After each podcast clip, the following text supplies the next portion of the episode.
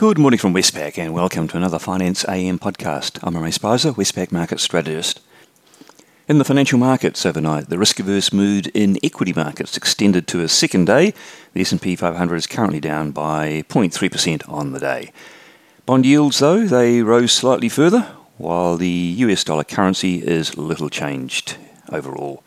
In the currency markets, the US dollar index is unchanged on the day, with the Aussie dollar slipping from 0.7230 to 72.07, and that takes it down to a 2-month low.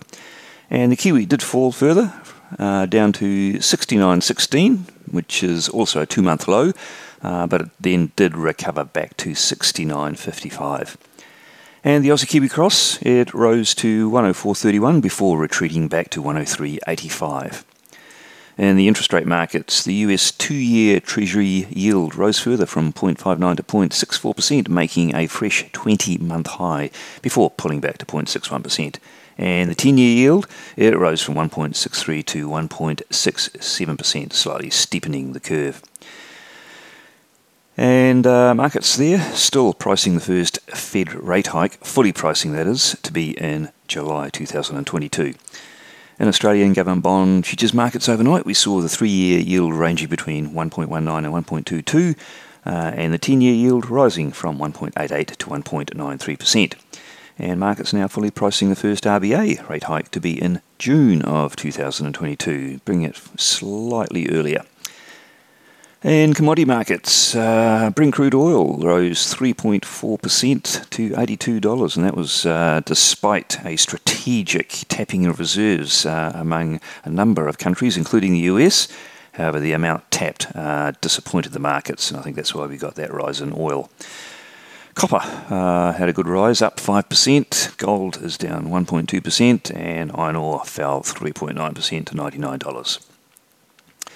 The main economic data set out overnight was the PMI for PMI Manufacturing and Services surveys from Markit. These were pretty solid, in some cases, such as the US, close to expectations, but in other jurisdictions, Eurozone and the UK, a bit stronger than expected.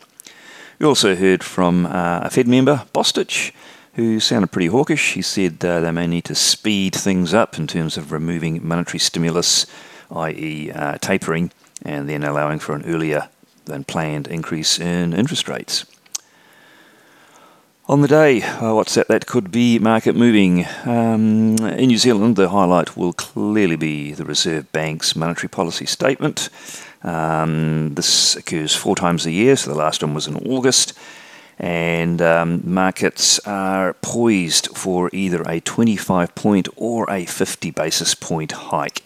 A 50-basis-point hike would be still an upside surprise, while a 25-point hike might leave the market a little bit disappointed, given so much has been priced in. We're also looking pretty closely at how much they raise their OCR track, which is their forecast to where the OCR is going to rise to over the next few years.